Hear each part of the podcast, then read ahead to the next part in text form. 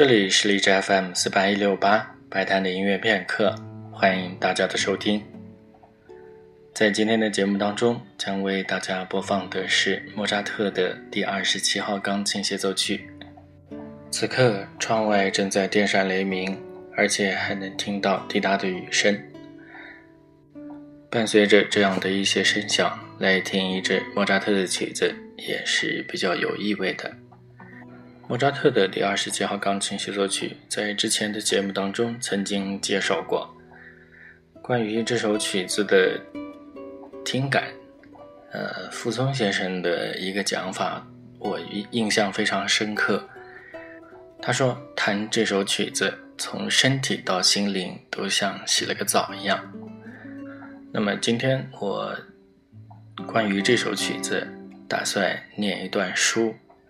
由辛丰年先生所写的，呃，是一篇关于莫扎特钢琴协奏曲的导读，篇幅很小，那么我只选取了当中介绍第二十七号的这一部分。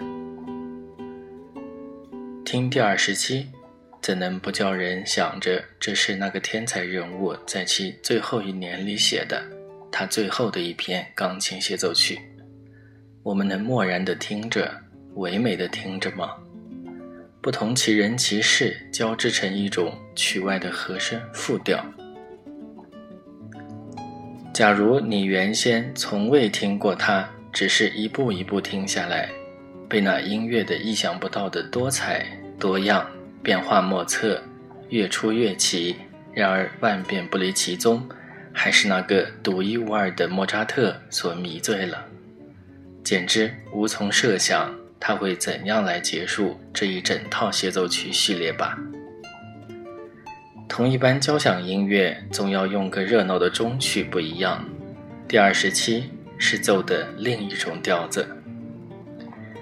有人以为，与其说他是为听众而作，更像是他的自弹自唱、自赏自诉。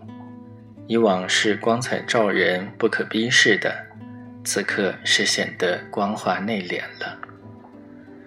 维努斯的品评是可信服的，一篇不大在乎他人赏识与否的作品，不是对处境的反应，而是对他的疏离。音乐不怎么沉重，可也并不轻松，有一种宽宏的胸怀，而又不时透露出心事重重，稍有激动。而又归附于宁静。第一章里有很长的篇幅表达了这种抑压之下的平静，发展部便终于出现了不加掩饰的忧郁之情。行板乐章是多云天气，但也不阴沉；末乐章是欢愉与忧郁的混合物。他用这样一种味道复杂、色调微妙的音乐来结束了自己的音乐传奇。你想体味他面临那过早来到的人生之幕时的内心滋味吗？好好的倾听第二十七和 A 大调单簧管协奏曲就是了。奉劝真心爱乐的诸君，你一定要倾听莫扎特，只要能进入他的音乐天地。你在听音乐这方面便有了一个安身立命之地，终身受用不尽了。今天在节目当中将要播放的版本有些冷门，来自俄罗斯的钢琴家阿凡达西耶夫。